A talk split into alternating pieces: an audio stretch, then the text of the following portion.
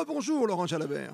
Bonjour. Après votre carnet de route de 8 heures sur Artel, l'étape du jour qui débute à 13h30 aujourd'hui. Aujourd'hui, c'est le Pas de la Case Saint-Gaudens. 169 km sont à parcourir. C'est une étape de montagne, mais c'est un départ en descente. C'est pas banal. On part du Pas de la Case. Il y aura 19 km neutralisés pour descendre jusqu'à l'altitude de 1134 mètres. Et le départ réel donc sera donné aux rescapés de ce Tour de France.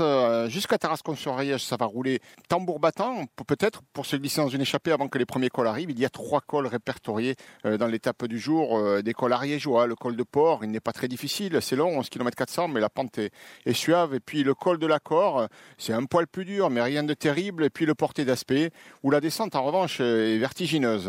On arrivera en Haute-Garonne ensuite, en direction de Saint-Gaudens. Je dirais que c'est une étape propice à ce qu'une échappée se mette en place. C'est pas tellement un terrain pour attaquer un maillot jaune aujourd'hui. Ce sera peut-être une journée, malgré tout, à bien maîtriser pour lui, pour Pogacar. Et puis on verra très certainement une lutte engagée pour le classement du meilleur grimpeur. Alors Van Aert, Woods, Quintana seront à la lutte pour se glisser dans l'échappée, n'en doutons pas. Une étape de 169 km à suivre, bien sûr, sur RTL, demi-heure par demi-heure. Bonne journée, Laurent Jalabert. Merci.